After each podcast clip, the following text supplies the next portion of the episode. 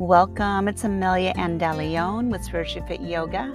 It's Monday, August 2nd, 2021, and I'm excited to bring you this episode with my friend, Dr. Mallory Fox. Dr. Mallory Fox is a native Phoenician, which means she's from Phoenix, Arizona. She's a local business owner of Foxy Fit, where she helps busy people make time for self care through mindful movement. A former competitive swimmer, Mallory put herself through grad school working as a personal trainer. She started her business, Foxy Fitness, in 2013 and enjoyed the busy life of an entrepreneur until a car accident in 2018 left her with a traumatic brain injury and vision loss. After a lifetime of hustle, a no pain, no gain attitude, Mallory found that recovering from her injuries required a total mindset shift. She put her energy into learning how to rest, connect to her body, and use stress to her advantage. Now, Mallory helps other people who have experienced life changing events to transform their mindsets through mindful movement. Well, this episode, you get to hear Mallory share her story of her car accident and what she has sustained, the injuries she has sustained, how is she recovering, and the transformation she has experienced for herself, and then how she has been able to help others through their own personal transformations. I'm excited for you to get to know Mallory, and I'm grateful to be back to share this with you. As always, I appreciate you listening, I appreciate you tuning in. We're going to jump right in after this brief commercial into this episode, this interview with Dr. Mallory Fox. Thank you all for being here. Peace out.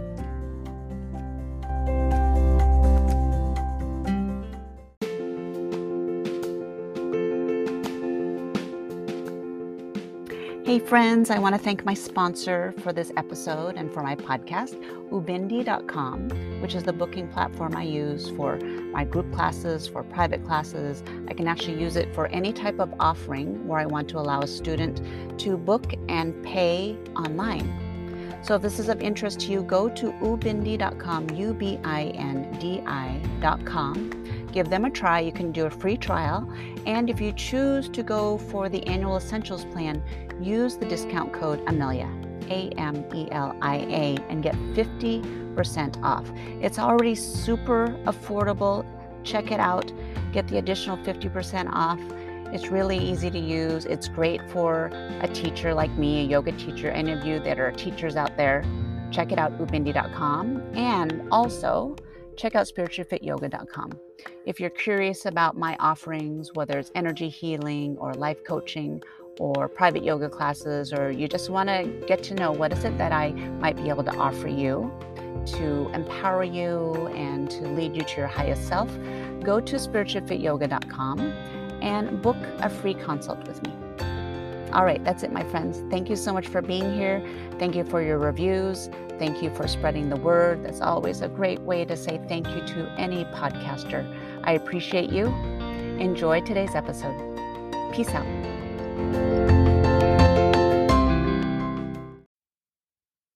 Welcome, Mallory. Thank you so much for being here. Would you share where where are you at? Where are you speaking to us from. Give a little slice of life or slice of this present moment for you right now and where you are. I am located in Scottsdale, Arizona, which is normally very sunny, but today we had a giant monsoon storm. Oh, and wow. Yeah, it, I love rain. So it was a treat to wake up to this morning.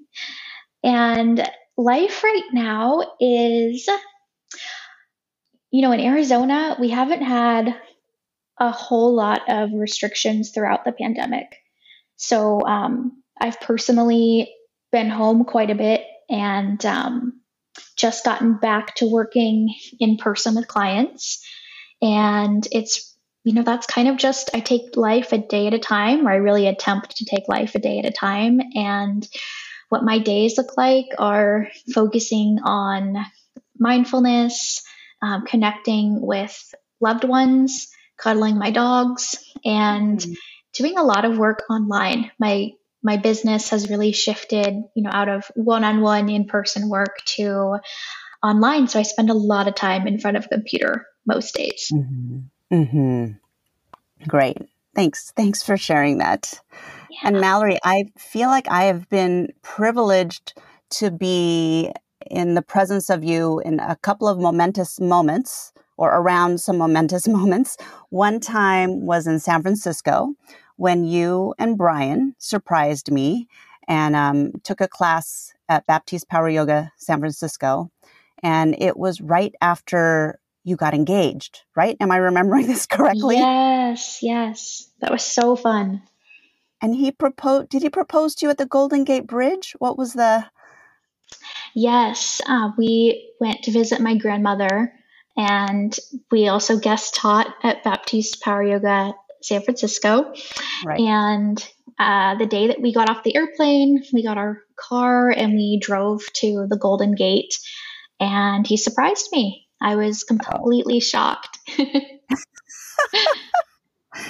that was that was so fun seeing mm-hmm. you after mm-hmm. that. And uh, you and I, we went through, and the other time I saw you was through our Fit to Lead training, yoga teacher training through the Baptiste Institute. And I knew you before this accident, will, uh, which I'll share you about, and then and then I saw you after, and mm-hmm. and I'd like you to fill in because I actually don't even know all the details, and I'm so excited to hear hear your experience and your story. Um, I just know that what I've witnessed and what I've been observing is that there's there's been a shift and a transformation, um, maybe even because of this accident, or maybe there was a blessing or a gift after this accident. And um, do you mind sharing your story about all that?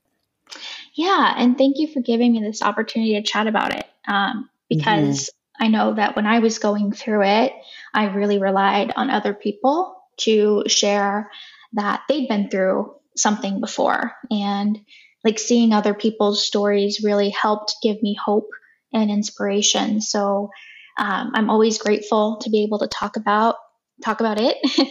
and mm-hmm. um, yeah, my only wish is that my story helps somebody else. And um, so it's a gift. So thank you for giving me this space to share. Of course. And it was so, you know, hearing you reflect back on our relationship um, is really special because I was in a car accident. I was rear ended when I was at a stoplight and I had a brain injury. And um, a few weeks after found out that I'd I'd hit my head on the steering wheel, but I didn't have bruises. I wasn't bleeding. Um, you know, I, I, walked away from the accident. I felt very lucky to be um, able to walk away from the accident, and um, you know, kind of thought to myself, you know, it's just a brain injury, mm-hmm. You know, and soft tissue damage. But I found out about eight weeks after my accident that when my head hit the steering wheel, my right eye moved in my skull. Mm. And um, my brain, to compensate, turned my left eye off. So when I got to see a vision specialist, a neuro optometrist, um, she, I was testing legally blind in my left eye. Like my wow. Eye had lost, yeah, I had 20/20 vision before the accident. And um, to help me survive, my brain just decided to turn off my left eye because my eyes were no longer aligned. And mm. um, it was really fascinating. I can talk about it now, and you know, my my doctorate and my master's are in kinesiology, so I know a lot about the human body and the different systems. And so, learning about something in a textbook is one thing, and then experiencing it in my own body has been really challenging and really fascinating. Mm-hmm. Um, so hearing about like our relationship was kind of healing because a lot of the time from about a year before the accident up until maybe a year after the accident, I struggle with memory. Um, mm. So I'd actually forgotten about um, like even my engagement, my wedding, those are kind of fuzzy. So it was really, really nice. It's always helpful to me when people kind of remind me of um, of those two years that I my brain is just kind of kind of put in the background. Oh wow! Yeah, and so I remember our first week of Fit to Lead was before my accident. Mm-hmm. And then our second week in person of Fit to Lead, it was a year long program. Um, my second week was the same week of the accident. I'd had the accident Tuesday, and then we all showed up in Park City, Utah on Sunday. And at that point, I just still didn't understand um, what was going on. You know, my expectation from the doctors that I saw after my accident was that I was going to have a rough couple of weeks. And I remember being frustrated that, you know, this happened right before our week long fit to lead because um, I wasn't allowed to practice yoga. Um, mm-hmm. my, my doctor had said, you know, you need to limit stimuli, you need to, you know, not do things like go upside down. And so I remember traveling to Park City and, you know, I'd committed and made a big financial commitment, a big time commitment, just like you did to be a part of Fit to Lead with the Baptiste Institute. I remember being really, really upset that I wasn't going to be able to get, you know, my 100% out of this program. Um, you know, I had an expectation for the Fit to Lead program.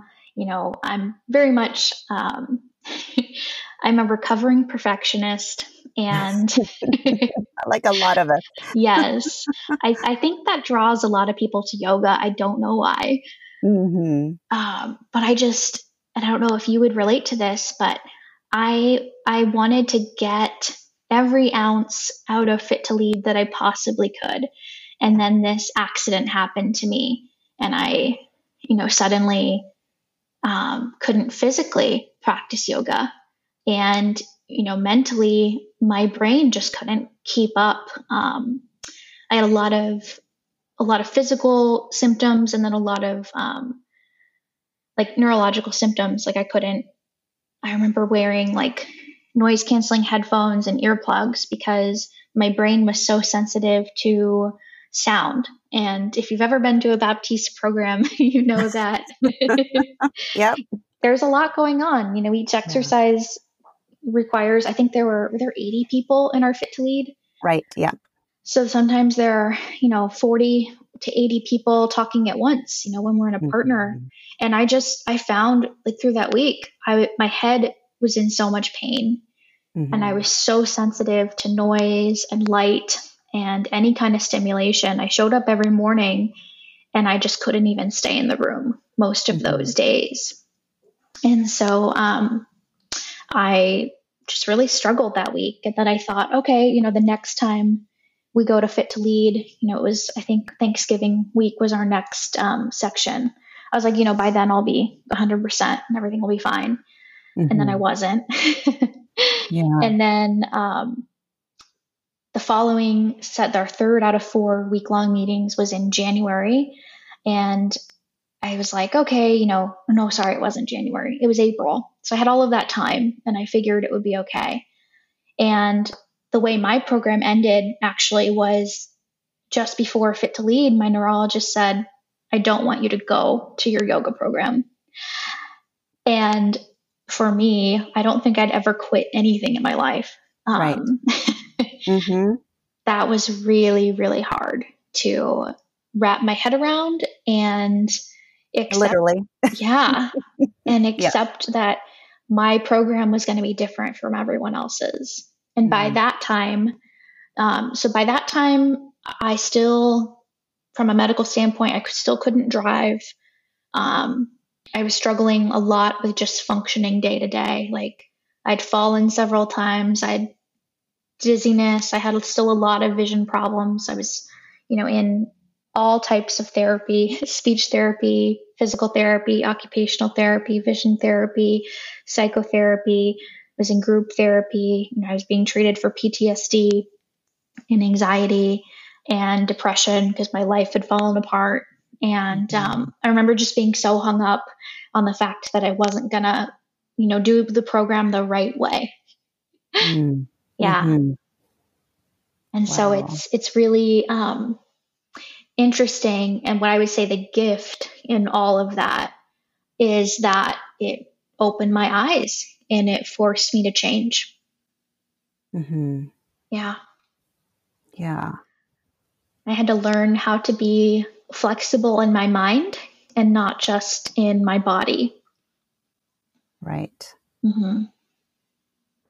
Yeah. And then, you know, whether you intended this or not, which it sounds like it wasn't intentional, but then the the primary focus of yoga is to calm the fluctuations of the mind. Mm-hmm. Right. So just like so instead of focusing on your physical practice, you were forced to focus on you know being this like what a practice of equanimity yeah talking about equanimity that things are outside of your control and um mm-hmm. and you're you were in a way doing yoga harder yoga you were probably in a way doing a harder yoga pose than you ever have in your entire life yeah you know it definitely felt that way and mm-hmm. um i think mental yoga is just as valid as physical yoga and mm-hmm. it was what i resisted the most mm-hmm. um, yeah even in i think it was our first fit to lead meeting that i you know shared i think with baron like in front of the whole group like how much i hated meditation mm. and then mm-hmm. fast forward you know four months and that was all that i could do Right. Um, it was just focusing on taking one breath at a time. Right. And, um, and, you know, I, again, like, it's difficult. And anyone listening who's been through anything traumatic, you know, COVID is a great example because we've all experienced COVID in some way. Um, and that's been a very traumatic experience for many. Mm-hmm. And, um, you know, so people might relate to this. You know, there are times when all you can do is take one breath at a time. And I learned that that's what mindfulness is. Mm-hmm.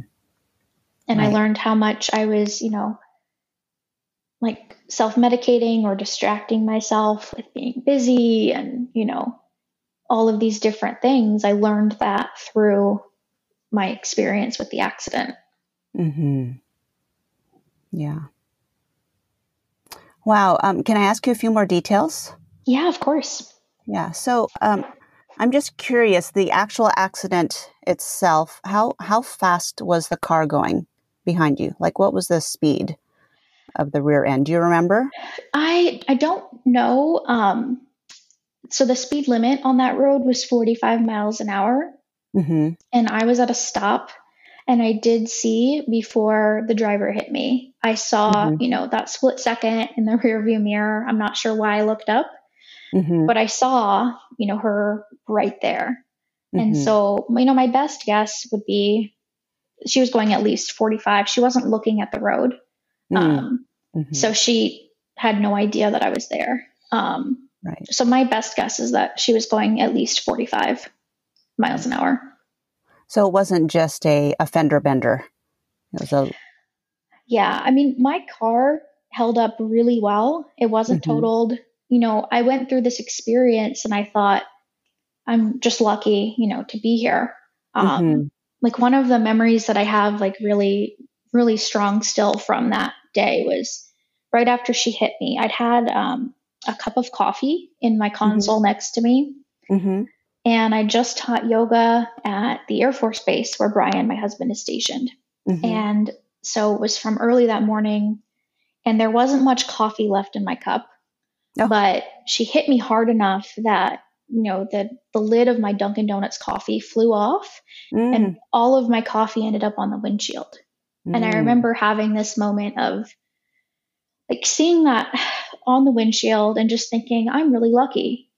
Mm. I'm lucky to to be, you know, as okay as I am. Mm-hmm.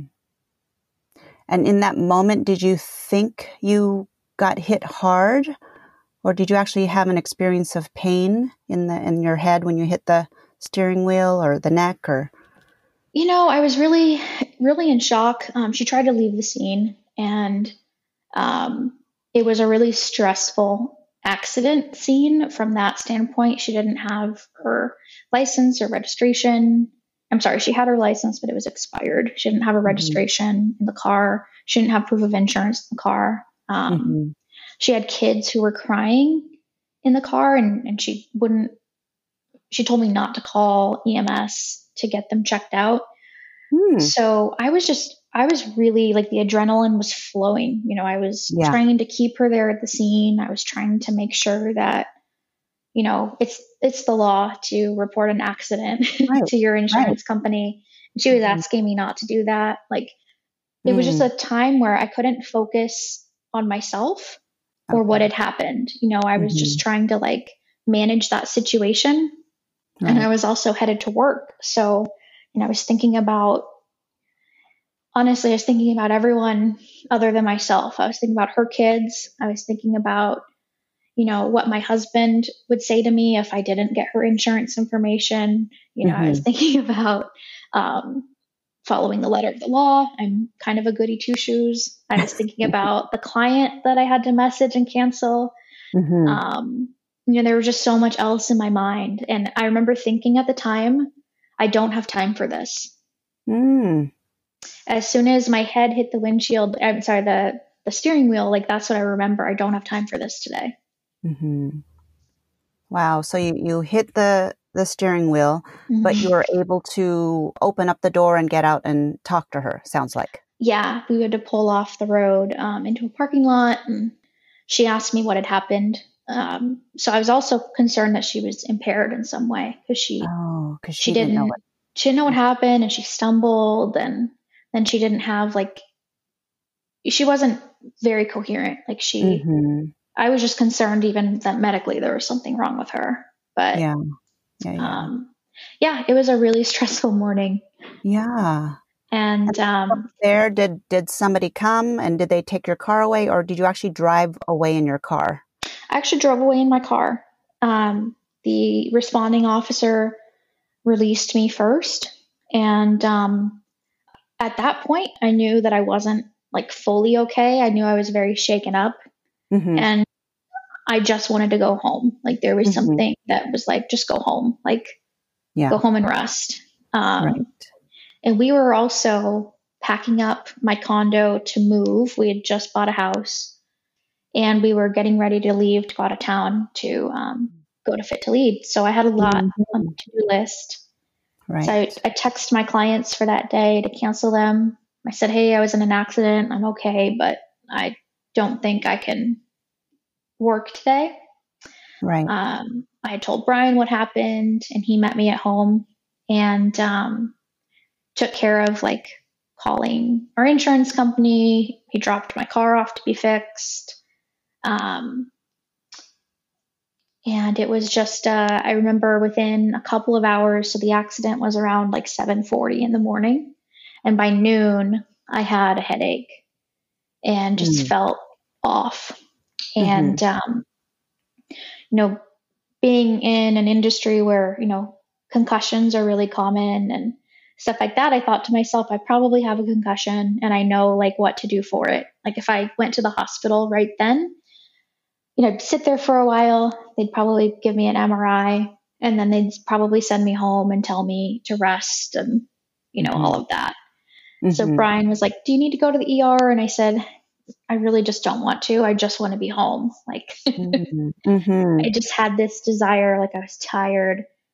I my nervous system was still pretty jacked up from yeah. how stressful the scene was.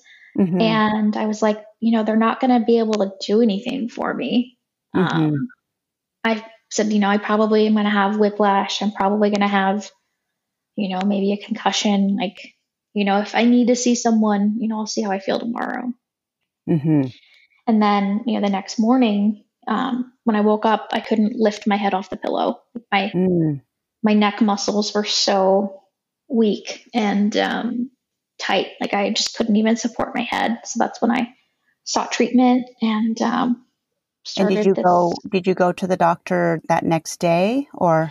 Yeah, I went to physical therapy mm. the second day, the day after. Mm-hmm mm-hmm. the accident, and I went to um, see the doctor, and then I I asked if I needed to see a neurologist, and they said no. Let's take a couple of weeks. You should mm. be feeling better within a couple of weeks, and if you're not, you know, then you can, you know, see a neurologist. Um, but they gave me, you know, a doctor's note of what I, you know, shouldn't do, mm-hmm. some restrictions. Um, so that included, you know, no yoga, mm-hmm. Mm-hmm. and um, basically just to to limit. I was cleared to travel. I was cleared to fly. They said just don't lift anything heavy above your mm-hmm. head, you know, stuff like that. So, mm-hmm. um, take ibuprofen, drink water, get sleep, all of that.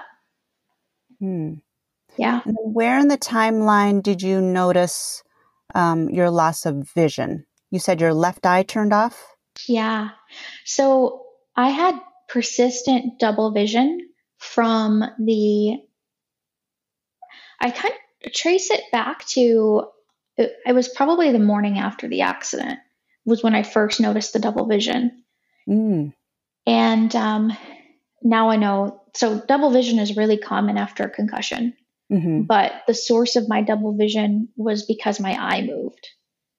So, mm-hmm. you know, if our eyes are are lined up and then suddenly one's off, like mm-hmm. it makes sense that you would see double. Mm-hmm. Um, but all of the symptoms that I had, the dizziness, the nausea, the falling, um, the double vision, like that's all consistent with concussion. It's all consistent with, um, you know, anytime there's a head injury. So I wasn't mm-hmm. really worried about it. I reported those symptoms to my doctor, and um, and that's, you know, I was like, this is kind of just par for the course. Mm-hmm. You know, I, I I knew enough to know that it wasn't a weird thing that I was having these symptoms. Mm-hmm. And I just did my best. Like I, I spent a lot of time with my eyes shut because um, I'd never dealt with motion sickness before or um, anything. And I, I was dizzy and nauseous the, all the time mm. from it. Mm-hmm. Yeah. And then when we got back from Fit to Lead, it was Memorial Day, sorry, Labor Day weekend. And so the day after Labor Day weekend, I started calling neurologists and try to get an appointment because it had been two weeks at that point, and things actually had gotten worse from the day after the accident. Mm-hmm. Like my soft tissue issues were better, but anything brain related was much worse. Mm. Yeah. Yeah. And then when you say that the eye turned off, Mm-hmm. Does that mean you went blind in your left eye or no? Or Yeah, so I was legally blind in my left eye. Okay. Yeah. Mm-hmm. Mm-hmm. And um, we didn't find that out right away. So my neurologist first sent me to physical therapy and speech therapy and occupational therapy. And um, it was with my occupational therapist and my physical therapist that they both noticed that my balance was better when my eyes were closed, which mm. you know, as as you know, as a yoga teacher, that's not normal. No. um, anyone listening to this, like try balancing on one foot with your eyes open, yeah. and try it with your eyes shut, and it's much harder with your eyes shut. So they were both yeah. like, "There's something else going on here," and yeah. I'm grateful that they realized that so quickly and mm-hmm. um, it took a little time for me to get in with this specialist, um, Dr. Gong in Phoenix. She specializes in sports um, vision. Mm-hmm. So it took a little bit of time to get in with her. And then I had a total of eight hours of testing with her team. Um, and then they, you know, came back with this diagnosis. You know, my mm-hmm. my brain essentially, as they explained it to me, my brain had most likely um, turned my left eye off so that I would see better with just the one eye, mm-hmm. um, which is really fascinating. Mm-hmm. There's a study um, that was done several years ago where they they wanted to see what our brains would do. So they there were these glasses that they gave to study participants, and the glasses flipped like they would turn a room upside down, basically. And after you know so many days of wearing those glasses, the brain actually rewired so that when people would take the glasses off, they would still see the flipped, like the upside down um, vision. And I can't remember the name of the mm-hmm. study, but wow, yeah. So our brains are amazing, and mm-hmm for whatever reason, my brain decided the safest thing for it to do rather than have me walk around with one eye higher than the other was to just rely on one eye. Mm-hmm. Yeah. So to to have um, some clarity for the listeners, so just mm-hmm. getting a timeline, we're talking about this is almost two, three years ago. Gosh. Yes, this was. To... It's hard with COVID, right? Um, right. so this was so the accident was August 21st of 2018 and then okay. the diagnosis I got was actually Halloween of 2018. Okay. Um, so it was about 10 weeks after the accident that I found out the eye stuff. Mm-hmm. Yeah. So now it's almost three years later. Yeah. And how is your vision now? How is how is your brain? Yeah, so my vision, I was in vision therapy weekly for a little over a year, and I'm very lucky. Um, and I worked, you know, really hard, obviously, to um, be back at 2020 in both eyes.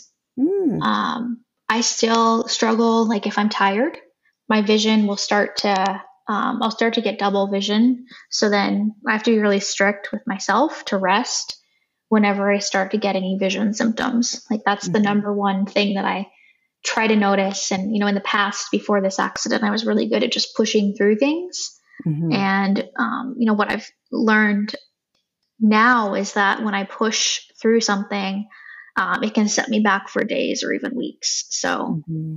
um, I work very hard to make sure that I don't push past my um, my limits, which is a huge mindset shift for me. Mm-hmm. Um, I'm still under the care of a neurologist at Barrows, and um, I get Botox for migraines every 12 weeks. Mm-hmm. So, along with all the vision issues, and you know, I think the migraines contributed to the vision, and the vision contributed to the migraines because my um, my brain just got so um, so overtaxed from trying to just keep keep me moving and um, functioning. So I had a migraine that lasted every day without any relief for about 10 months after the accident. And then mm. we hmm. finally found a combination between um, trying different medications for migraine and all kinds of different types of therapy, like trigger point injections, um, nerve blocks, all kinds of things. So about 10 months after the accident, we found that doing Botox for migraines every 12 weeks and taking medication every day um, helps to bring it down from a daily migraine to, you know, once a week migraine or so. Wow. So for 10 months, you were experiencing a mm-hmm. migraine? Yeah. Like nonstop? Yeah. Nonstop. That pain or the. Yeah, nothing would make it better. Nothing made it ever go away. It was so through all of Fit to Lead.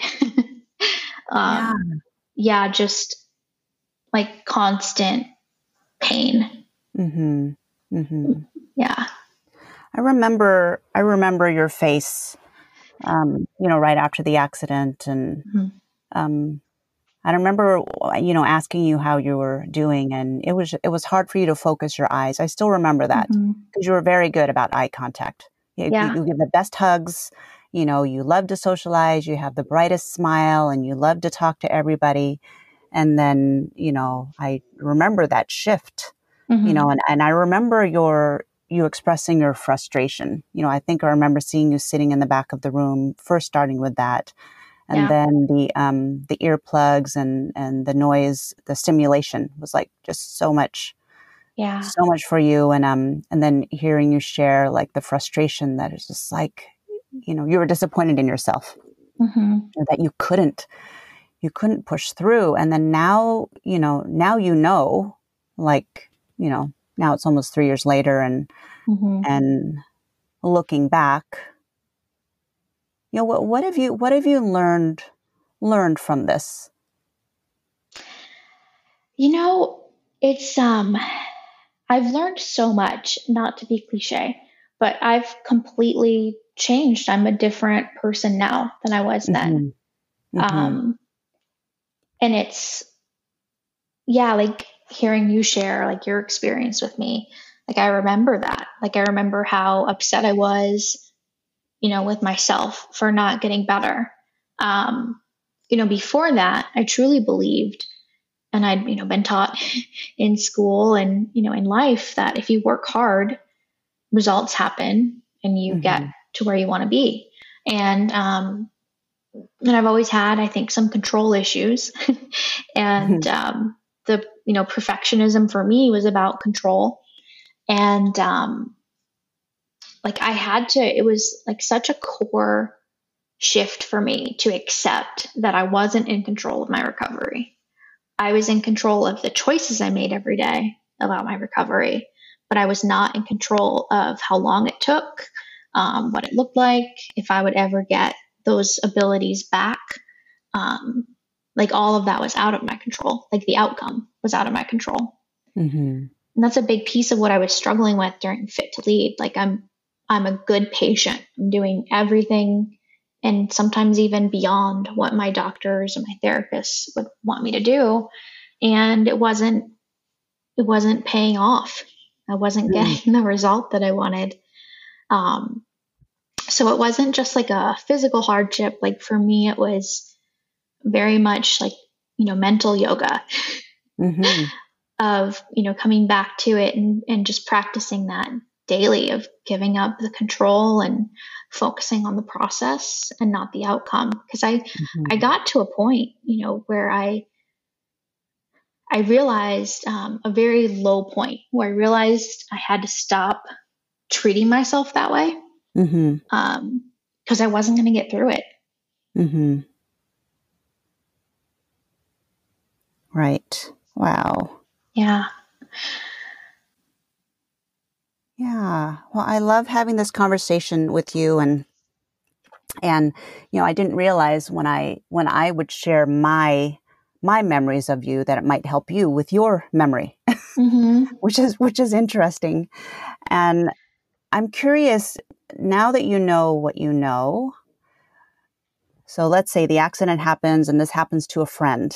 Mm-hmm. They get in an accident what would you tell them to do in terms of, of medical care? Is there something different, a different way, way that you would have approached it um, now that you know what you know? I've thought about that so much. mm-hmm. Mm-hmm. Um, and, you know, I can say with confidence that um, there's nothing I could have done differently to change the mm-hmm. outcome. Like, I 100% mm. believe that. Mm-hmm. Um, I would just change how I treated myself, or I would encourage my friend to really look at how they're treating themselves through that hardship. Mm-hmm. Um, I would recommend that they um, get emotional support. And, um, you know, what was, I think, the most difficult thing for me was that um, your brain injury, vision problems, those are all invisible. The migraines, those are invisible. Mm-hmm. They're invisible injuries. Um, my husband really struggled with understanding because he would look at me and I looked exactly the same. Mm-hmm. Um, but at the same time, you know, everything that I was dealing with was inside, it was invisible and it was also on me to explain what I was going through. Mm-hmm. And when you shared about like remembering my face after the the injury and you know how my eyes couldn't focus, like everything that was happening in my body. Um, so also like my the processing speed of my brain was really delayed. Um, that was another thing I found out from the neurooptometrist. So mm-hmm know, I have a doctorate, I'm pretty well educated. And because of that, you know, they would expect my brain processing speed would be, you know, at a certain point. And mm-hmm. when I mm-hmm. got tested, my brain was processing at the speed of a kindergartner. Oh, wow. So it it was one of those things where with everything else happening, there was then that I needed to be able to explain what was happening because no one could see it. Mm-hmm. And I mm-hmm. didn't have that capacity. You know, I didn't have the um, I didn't have the words. I had speech aphasia, which means you know you forget words. Like people would ask me how I was, and I couldn't come up with the words to explain what was going on, mm-hmm. which is also very hard. Um, so someone, if you if anyone listening to this has been in an accident or has a loved one who's been in an accident, um, do what you can to to write things down or to help you know list symptoms for them because you know when i was seeing doctors and therapists it relied on me my my brain injured self to mm-hmm. explain what was happening and a lot of days i just couldn't do that like i was mm-hmm. just trying to exist i couldn't have a conversation or remember you know these concerns. And um and that was really challenging because you know people still expected me to be the 32 year old phd and yet you know my brain was processing as a five year old mm-hmm. right. Wow. yeah so that would be the, the the best advice I would give someone who's either going through it themselves or or knows someone who's going through it. Like mm-hmm. um, to understand that you know not all injuries are are visible. Mm-hmm. We never know what someone is dealing with, and um, to you know try to help advocate um, for them. Like in the beginning, you know, I went to you know Brian worked and um, and I have trouble asking for help. So, like, I went to most of my doctor's appointments by myself. So, you know, one way that someone could support somebody else is go to a doctor's appointment with them, um, mm-hmm. um, even if they don't ask. Like, just be there, you know, for support or um, to, you know, ask questions of the doctors or even just report like what you know you've ex- noticed in the loved one. Mm-hmm. Mm-hmm. Those those things could be really helpful. Right. Right. And do you would you have now that you know what you know, would you have um, went to Park City, went to that Fit to Lead still? That first week right after the accident. That's such a good question. I hope you're okay with me asking. yeah, like, I, I, abs- I, I absolutely am. Yeah. Um, you know, I had I had such a problem. I couldn't say no to people before the yeah. accident. And now I say no all the time. Um, mm. I was a people pleaser. Mm. And, you know, I had this, I don't think it would have been possible at the time for me to stay home from it. Yeah. You know, I had spent so much money to be in it. Um, I didn't want to get kicked out of the program. I got all these stories around why I needed to be there. And I do think I had to experience what I experienced in order to have the transformation that I had. Right. Um, would it have been better for me to to not go? Yeah, I probably, you know, would have benefited, but you know, I was medically cleared to go. Mm-hmm. And so it's it's really right. hard to say, like, yeah. even with choosing to stay home in April, which was eight months after my accident when I stayed home from that final week of Fit to Lead. That was a challenge, you know, and that was 8 mm-hmm. months later. Right. So there's that there's that balance of you know something happens and you have to trust what the doctors are saying but you also have to like you know try things mm-hmm. and i learned a lot from the failures that i had Mm-hmm. It was like every every part of it was um, was a step that I think I had to take. Right. Mm-hmm. Would I would I blame anybody else or think differently of anybody else if they chose in my same situation to stay home? No. Like mm-hmm. you have mm-hmm. to make the decision that's best for you at that time. Right. Right. Yeah. Wow, Mallory, I appreciate hearing the your story and I just learned so much and, I'm I'm appreciating the the fragility of the brain and how important it is to you know do the care. I mean, you did the the physical therapy, you did the eye therapy, mm-hmm. um, you know, and it's it's been years and it's still so. And and what is will you ever get back to? I don't even know if that's the right way to ask this question. That's okay. Is, you can just ask it. what is the healing process of the brain right now? Yeah, so I had a couple doctors tell me that where I was a year after the accident is where I was going to be forever. Oh, okay. And that hasn't been my experience. Hmm. Um, so, more than a year after the accident, you know, I still experience healing with my vision, with um, my physical capabilities, with the pain. Um, you know, a year after my accident, I was still having migraines every couple of days, or at least one a week. Um, I was still in vision therapy a year after my accident. Mm-hmm. I was mm-hmm. still not allowed to drive at night a year after my accident. Mm-hmm. And so, um, you know, it's there's not a ton of research to support my experience because every brain injury is different. Right. And, um, you know, anecdotally, I know of people who continue to heal for 20 years after their accident. Mm. And so I just try to take everything a day at a time. Um, you know, even in the last year through COVID, with um, having fewer out of the house responsibilities, like not having to drive as much, mm-hmm. I've experienced a lot of healing just in this past year, even. So, mm-hmm. you know, leading up to my third year, um, you know, I'm still, I'm still healing, I'm still changing, and that's, I think, absolutely possible. Mm-hmm. Um, I'm lucky in that my particular brain injury, um, the doctor said from the beginning, from my MRIs, that they didn't think I would have permanent damage and that's great. Um, you know, some people, their brain injuries do have permanent damage. Mm-hmm.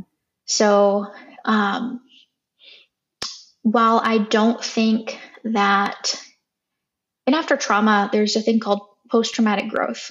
Um, so when you know people ask if I think I'll ever be the same again, my answer is I'm not going to be the same because what I went through changed me, mm-hmm. and that's okay. Right. Um, but in terms of, you know, I've I've changed my business to fit my current abilities. Like I used to work in person for 12 hours a day stretching people.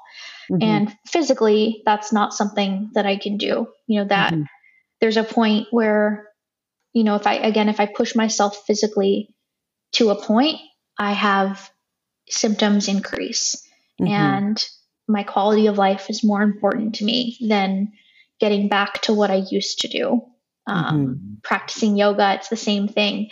I can now physically do a down dog, but when I do, I, you know, have a headache after. And it's just mm-hmm. not important to me. It's not important to me enough to do a down dog um, for the sake of doing a down dog or a different inversion and mm-hmm. then to mm-hmm. feel awful after. So, yeah you know those are the changes that i you know just continue to to make and would i love to be able to do that again someday yeah and i'm also okay if i can never do a down dog again right yeah yeah and then that gets to i know we talked earlier about mindful movement for stress resilience that that's something mm-hmm.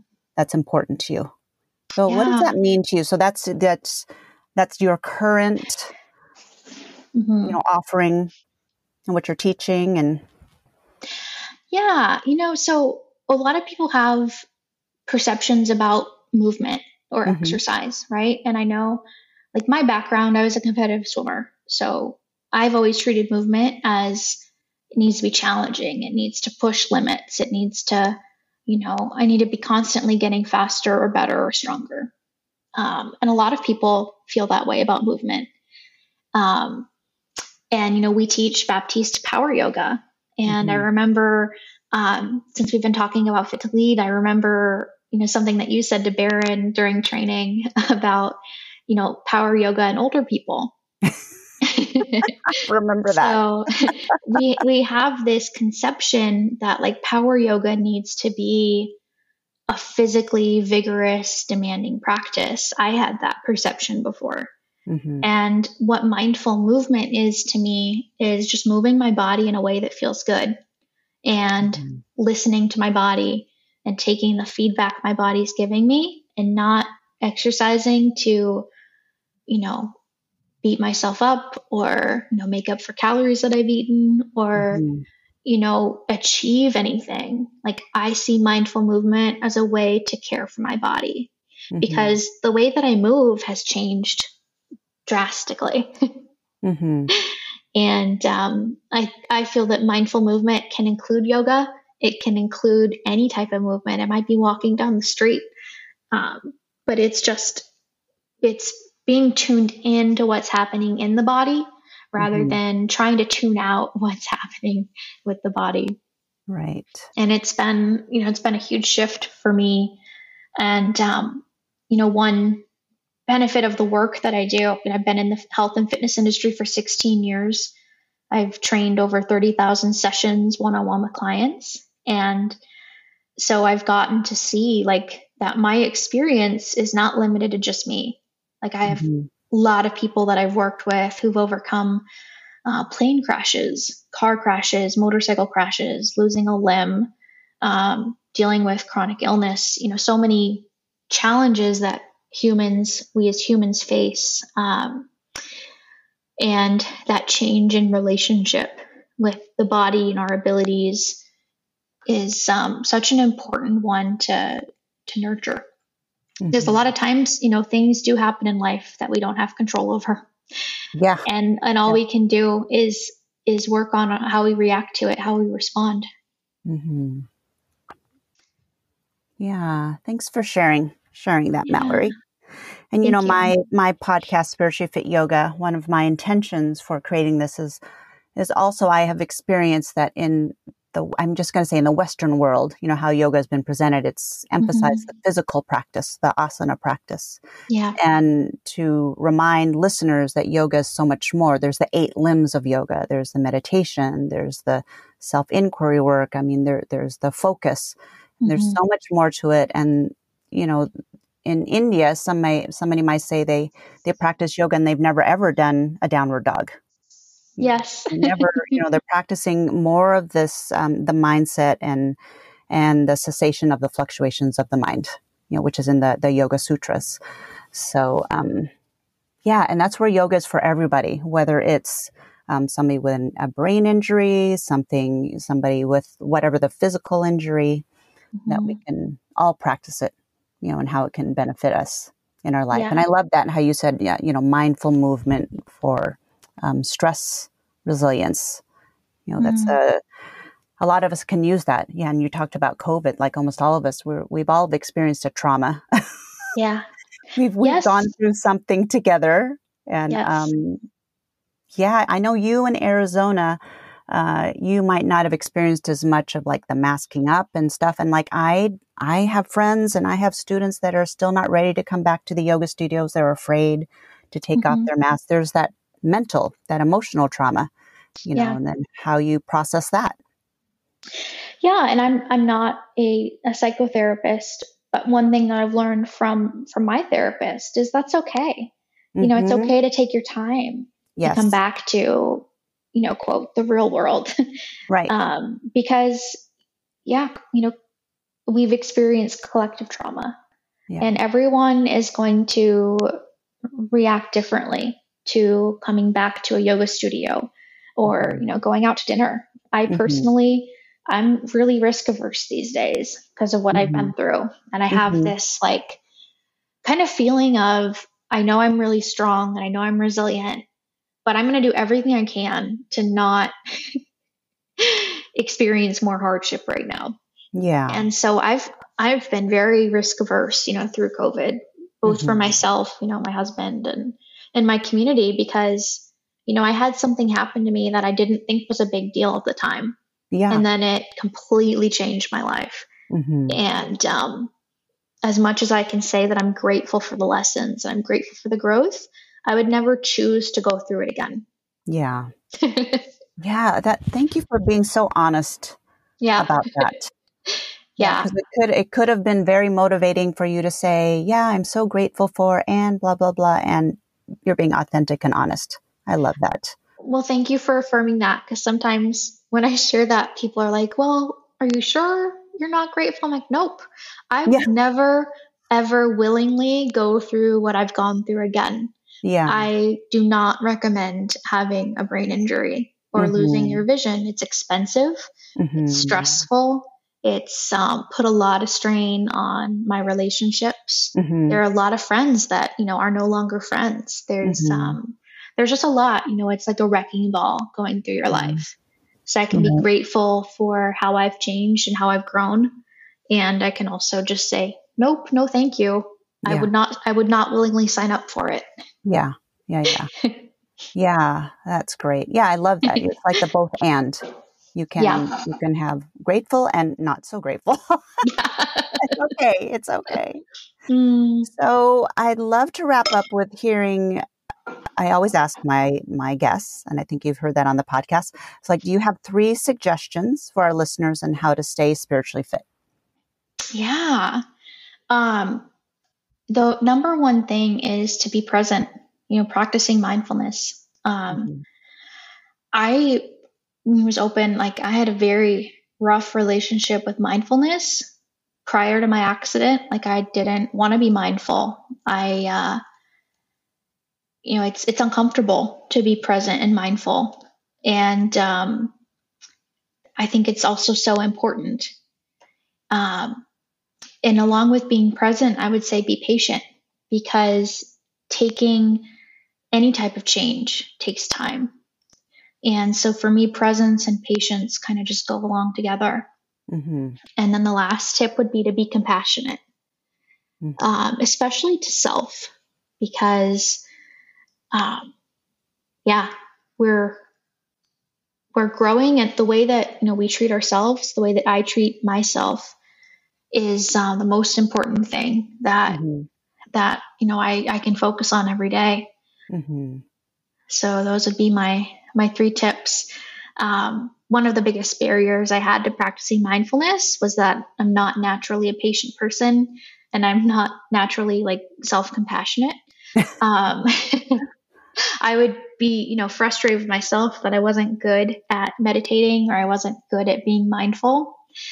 And, um, you know, it really is because, you know, when we, when our nervous systems are amped up. So when we're um, we're in the uh, sorry a sympathetic response, mm-hmm. uh, our minds aren't naturally going to be mindful because in order to survive, our brains you know need to process quickly and you know make decisions. Meditation and mindfulness happen in the parasympathetic nervous system, mm-hmm. and so it's it really does take time and practice to be able to switch between the 2 mm-hmm. Right. Yeah, that's so great. I was having, just briefly, I was having a conversation with a friend about parenting mm. and how it's a reminder to me that, let's say, with me and my teen, and we're just like in a heated conversation, that it's like that mindset and that, that sympathetic dominant yeah, that nervous yeah. system when the sympathetic nervous system is is like firing and like angry it's like that's yes. not the time that's not the time to be reasonable it's like take yes. the time, nurture the parasympathetic nervous system, then, then what can I say or like offer with um with yeah. with uh, uh, the mindset of like conscious and aware and um and just taking that time. And your whole story is reminding me to you know to give yourself the time. You know whether it's for your brain to heal mm-hmm. or to take five breaths or whatever whatever it is that that you need. So um yeah, thank you for saying that. Yeah, for me too, it's the space, like setting up that space. Mm-hmm. Um, whether that's a mindset, whether that's a physical space, you know, whatever that is, mm-hmm. um, to give the time and space to to change. Right. Yeah. Yeah, and I want to acknowledge you too. I know we had talked about setting up this this interview or this this chat. I know there at one time, you know, you let me know that you needed some time. You know, that you needed some time for yourself. So then we scheduled it today. And I have so much respect, you know, when you or anybody like set your boundaries. Sometimes we need to set our boundaries and tell a friend or whether it's professional or personal, it's just like, hey, you know what, right now I need to practice some self care. I need mm-hmm. to be compassionate towards myself and it sounds like you're you're practicing saying no you say you're getting you're really good at saying no now better than you used to be better than I used to be. I still have to, it's still very hard. And thank you for that acknowledgement. Um, because I'll be honest, like the first thing I do is go into a shame spiral of mm. I should be able to do this. Mm-hmm. You know, it's just a podcast interview or it's just an hour. Like I should be able to push through it. Like mm-hmm. that's the very first thing that my brain says to me. Right. Like suck it up, do it. Um, and yeah, it's it's a it's a constant practice for me of mm like you know those three the spiritually fit principles I mentioned. Like mm-hmm. those are what I practice every day. Be present. Is this something that if I push through it, is it something that you know is going to set me back? Be patient. mm Like give myself the time and the space, and then being mm-hmm. compassionate with myself that I can't you know be Wonder Woman and do it all. Right. And I just want to acknowledge you too for giving me that space to take care of myself. Um, yeah. You know, the way that you have, you know, um, held that space for me so beautifully has just been, I still struggle with finding words, um, but it's just been really remarkable to be, um, to be accepted and empowered in the way that you've held space for me. So thank you. Mm, yeah, thank you, Mallory. I, uh, I, I am so grateful for you. And um, yeah, and I, I constantly remind myself and remind you and the listeners that, you know, the no can be a greater yes. You know, to focus that there's a there's a greater yes that we're saying a yes to self or yes to, you know, what is important to us. And um yeah, and that's an important mm. practice too. So 100%. to finally wrap up, would you share? I know that you have a mindful minute service. Would you share about that? And then how can people follow you and find you? Yeah. Um, first, the easiest way to, to follow me or connect with me is on Instagram. Um, I kind of just picked one platform to be present on. And so on Instagram, I'm uh, my handle is Dr. Foxy Fit. So that's D R F O X Y F I T. Yeah, and I love your Instagram account, by the way. So listeners, check her out. She's like, I love, I love your account. Thank you so much. Yeah, thank you. That means a lot. Yeah. Um, and then I created out of my experience with, you know, what I've been through the last three years. I created a service that um, I needed for myself. So it's kind of like a selfish creation. Um, but for me, obstacles to practicing mindfulness were often expense. You know, it can be expensive to join a yoga studio or, um, you know, invest in learning about mindfulness. Um, it can be expensive in terms of time, you know, taking 60 minutes or 75 minutes or 90 minutes for a class. And um, it can also be hard to start something new. So those were like obstacles that I had with practicing mindfulness, especially you know years ago when I first started yoga. And so I created a daily text message service. It's completely free for people who subscribe. And it's a one minute mindfulness prompt that I send out every single day. Hmm. And figured, you know, pretty much everyone has a cell phone. and, um, you know, I do well when I get a text message um, that says, you know, take a moment and breathe. I'm pretty good at following instructions. So, mm. so my intention with sending it out um, is to just support people in creating a habit of mindfulness. You know, even one minute of mindfulness can help to reduce stress which contributes to building stress resilience. Mm-hmm. And it's like strengthening, you know, that that muscle, that mindfulness muscle, um, mm-hmm. with with at least one rep a day. And if people have the time and space to do more, great. But at least, you know, for one minute a day, it's a little support to help somebody try something new. Great. Yeah. yeah. And if anybody wants to subscribe, um, just text the word mindful to 480 531 9810. And I don't spam people. It really is just the one message every day with a very short mindfulness prompt. Mm. That's so great. And I'm, I'm going to put all this in the episode notes so people can can grab that there also. And this was an amazing episode, Mallory. I, I learned so much from you and, and as a friend, it's so, it's been so fun for me to connect with you and chat with you. And, um, and I'm gonna, I'm just gonna offer something. So whether you receive it or not, or the listeners receive it or not. So I know that, that there's a struggle with, um, being grateful, you know, for the blessings of what happened. And you don't need to feel grateful. You get to feel how you feel. Mm-hmm. But considering that that there might be a higher a higher purpose or a higher power at play that's actually using you for good that you don't even you might not even be aware of so that might be something that you know you resonate with or not but i i have this sense that it's like you are being used for a greater good beyond that you could even imagine you know Thank through you. through everything that's happened because I see what you're offering and I just see your presence and I see your light despite what's happened and um, and I see you you being a, a, model of this resilience that you're teaching this this stress resilience and I'm I'm very grateful. I'm really grateful for your light and for you being vulnerable and sharing your story and being so honest about your story and um, yeah, and I love you for that. And I just want to say thank you for that. Thank you so much. Um, I'm actually tearing up over here um, hmm.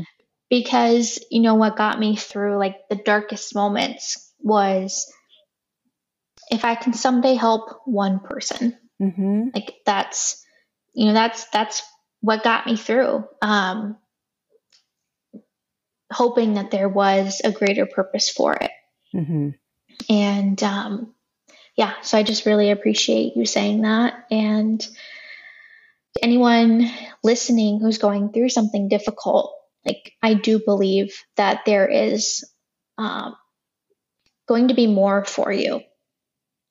And uh, like I said, I never would have chosen to go through this, but I am grateful and if I can help one person, you know, by sharing my story, like I'm I'm always going to say yes to that because mm-hmm. I know how much other people sharing their stories has helped me, helped me to mm-hmm. get through hardship. So, you know, thank you so much for holding space so beautifully and for helping people uh, share their stories. And you just, um, you have such a gift for holding space and for allowing um, people to share whatever comes up. And it's truly a gift and i'm grateful that you that you share it with us so freely mm. thank you mallory i really yeah. appreciate it I thank you for your time, and um, I'm so excited for the listeners to hear this episode.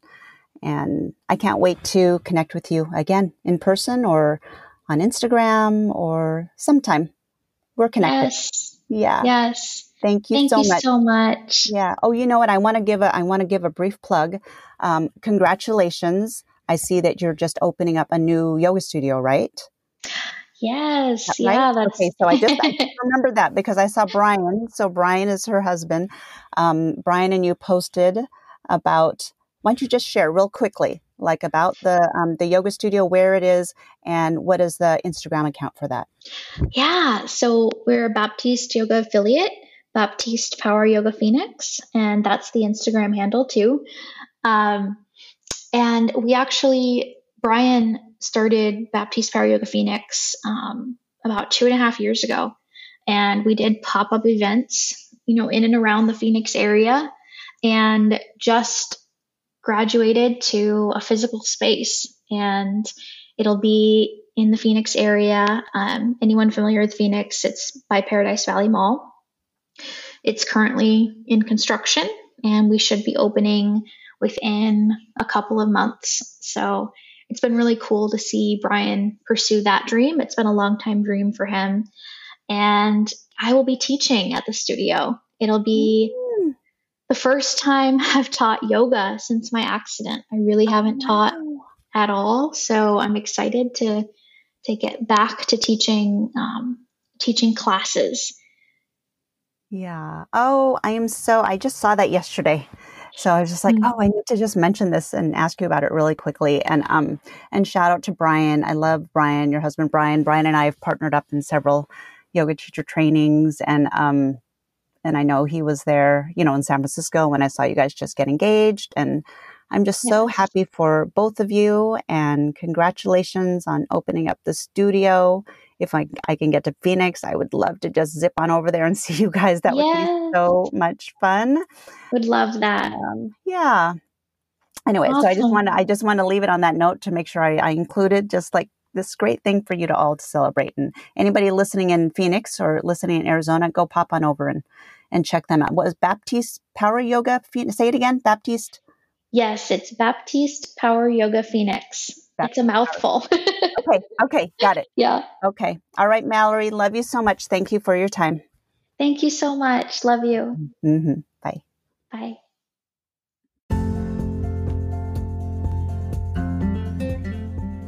That was such a valuable episode to learn how to support somebody that's experienced a traumatic brain injury and I just really, really appreciated Mallory's story, her sharing her story with us.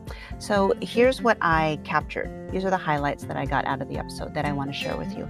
So to support someone that has sustained an injury and has experienced traumatic brain injury, one, help them remember facts about their experience and jot down their symptoms and write them down for them. So help them remember because with the injured brain, there is a lack of clarity and the memory. There, there can be forgetfulness. So help them out by helping them write it down, help them remember. Two, accompany them to appointments.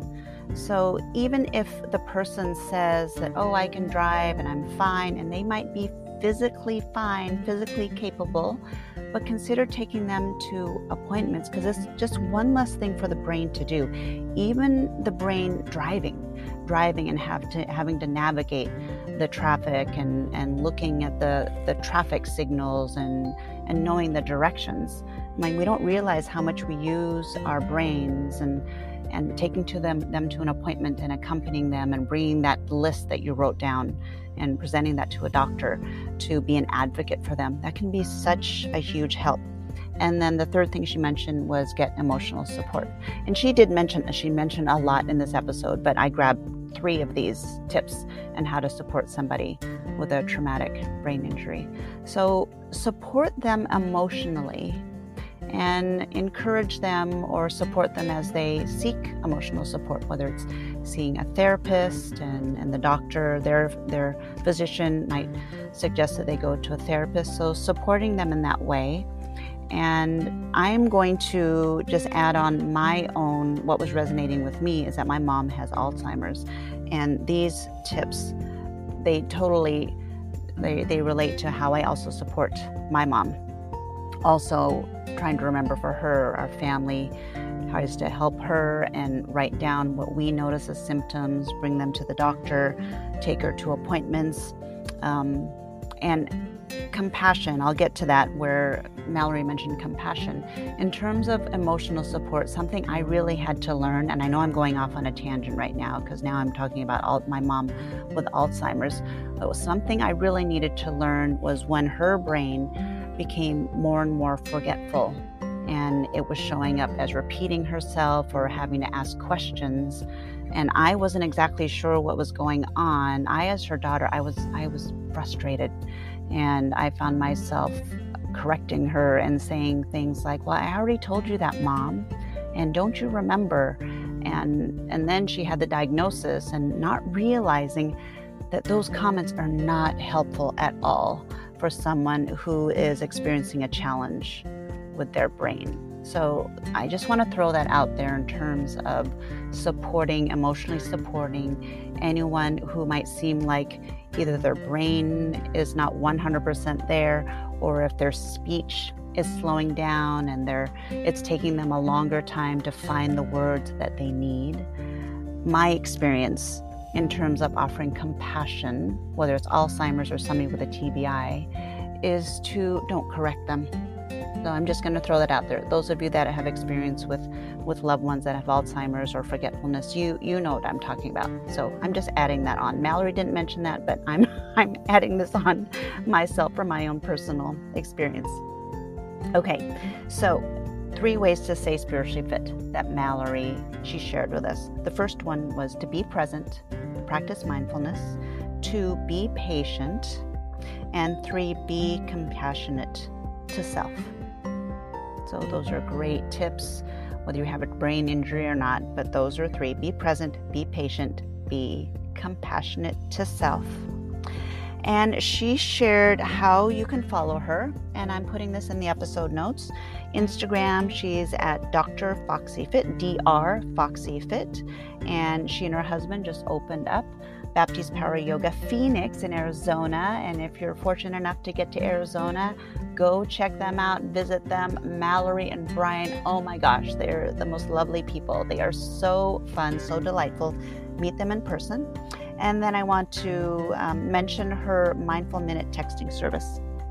Such a great service, and I love how the reason why she wanted to create this was to remove the obstacles to practice mindfulness. And what a great thing to simply, here's the phone number for you, and you can check the episode notes. Text the word mindful, M I N D F U L, to the phone number 480 531 9810. So that's 480 531 9810. And that's all she's doing is texting you. So she is not doing anything else but getting your phone number so you can receive a mindful minute that's going to send it's actually not a minute it's a it's a text it's a daily text to reduce stress and increase resilience so and that's her that's what she'll be doing send her mindful to that phone number it's in the episode notes Visit her in Arizona. Visit her Instagram page. Check her out. She's doing mindful movement for stress resilience. So much to learn from her. Thank you so much for tuning in. As always, I appreciate you. And my wish is that my episodes are of value to you, to let you practice spiritual fitness. Let me know how these episodes are working for you. Leave me a review, leave me a rating, DM me. DM me at Spiritually Fit Yoga on Instagram. That's the best way to reach me and I appreciate you so much. Have a beautiful, blessed day. Love your brain, love yourself. Peace out, my friends.